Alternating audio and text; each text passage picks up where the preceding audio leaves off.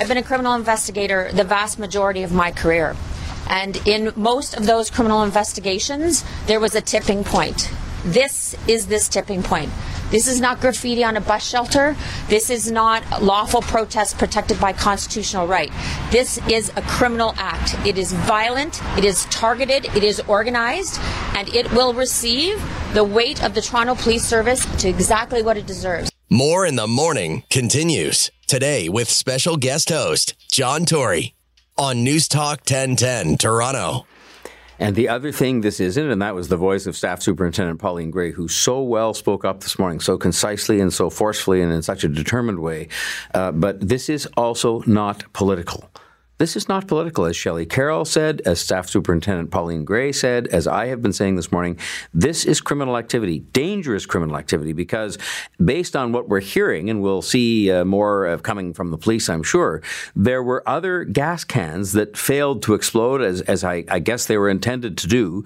And this could have been much worse in terms of the damage done, but of course, more, more importantly, some kind of a threat to life. But even more important than that, and we're going to talk to our next guest about this, is that it creates creates fear in our community, fear in our community.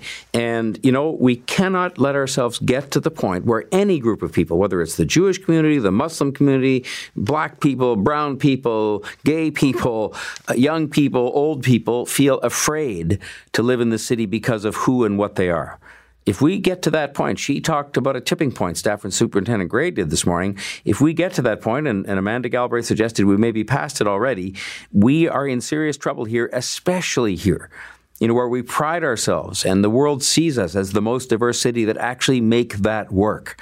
And the minute you start having fear on the part of people, I had a story the other day, and I'll tell it briefly to you before we go to Mike Colle, of somebody who took down the mezuzah, which is something that uh, the people of the Jewish faith put up on the outside of their door.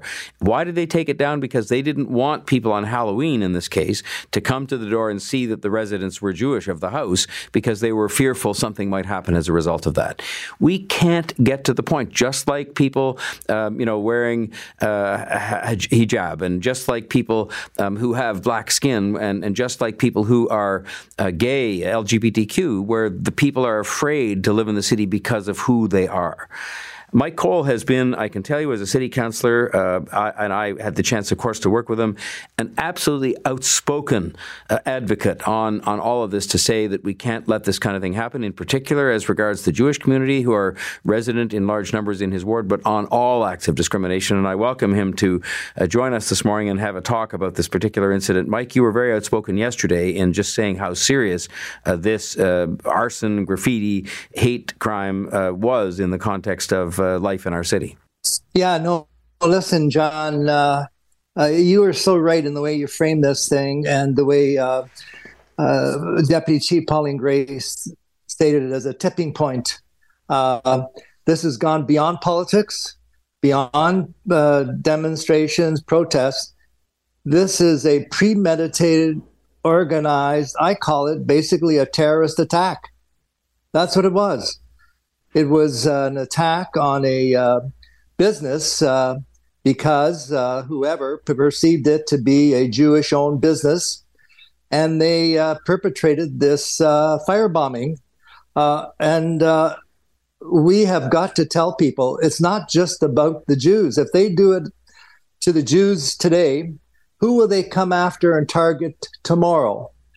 Uh, whether it's the Italians, the blacks, uh, that's what this sets the stage for. Yeah, because people start to think it's okay somehow, you know, to light a place on fire or, or just graffiti or throw a brick through a window. They think it's okay. And and now we heard Mark Mendelson describing in fascinating detail how they'll even scrape the graffiti paint off and try and figure out where the paint came from and so forth and so on. What can the community do, meaning people, you know, Torontonians, uh, to help to uh, make sure that this kind of thing doesn't continue to go on? What kind of leadership do you think we should be seeing from different parts of the community or from just individual people uh, so that uh, we know as a city that, and, and the, perhaps in this case, the Jewish community knows they don't need to be afraid? Well, you know, the first thing they can do is appreciate the incredible work uh, our police force has done since uh, October 7th. They've been there in the Bathurst Avenue Road area with command centers uh, around the clock uh, attempts to keep the area safe, uh, preventing uh, these types of things They've been there 24 7 since October 7th. And I know some people are uh, sort of saying, well, the police should uh, arrest them, they should start uh, showing some force, etc. The police are caught in the middle. And that's why we need to support our police and their ongoing efforts and get these um, criminals that perpetrated this act. And then on top of that, we need to give the police more tools. Right now, our hate laws and uh, laws about this type of activity uh, based on uh, targeting uh, people for uh, their religious beliefs, etc., are totally inadequate, weak, and feeble.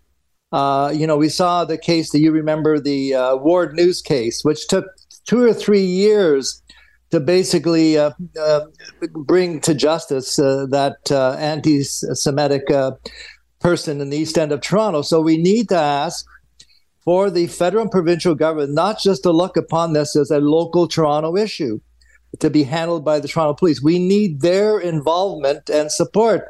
And right now, John, I don't think they're there uh, to uh, support uh, what's going on because this is much bigger than the city of Toronto. Well, it's we're not going to have a technical explanation of it this morning, but uh, I think you know, and I know, and I, I, know you agree from what you just said. The law is also very cumbersome in that it requires a bunch of steps to be taken through the attorney general and various things that just don't make it. It shouldn't be easy because obviously prosecuting somebody for what you would uh, categorize as a hate crime is a serious matter, but it also shouldn't be cumbersome uh, and take years, as you said, to get these things uh, dealt with because otherwise the behavior goes on, and frankly, it goes on because people forget about something that happened as serious as the incident yesterday was.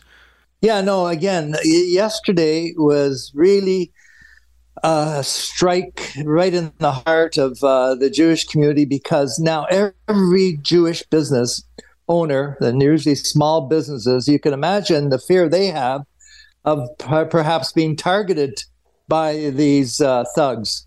So that they're not uh, feeling safe.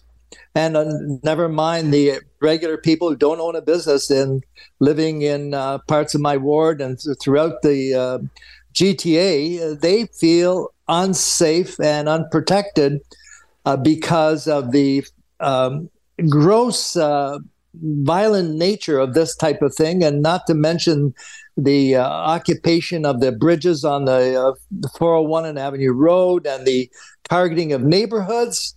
This is what you know. They they call the Avenue Road uh, uh, uh, 401 area like a, a zen of Zionist supporters. You know, uh, a cesspool of Zionist supporters.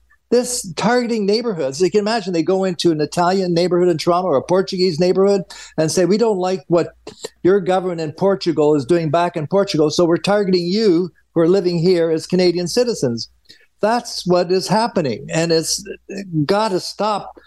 And we have to basically challenge this type of approach, which is totally un-Canadian, uh, totally unfair, and uh, as you said, John, it breaks down the very fiber of our diversity and uh, multicultural um, uh, community that we have built over the years. Well said, Mike, and uh, I do appreciate your continuing advocacy. I was saying earlier on the formula I always used to sort of articulate was stand up, speak up, show up, and act, and you did all of those things yesterday and today, and I just hope you'll carry on with it because it's so important. Thanks very much for joining us.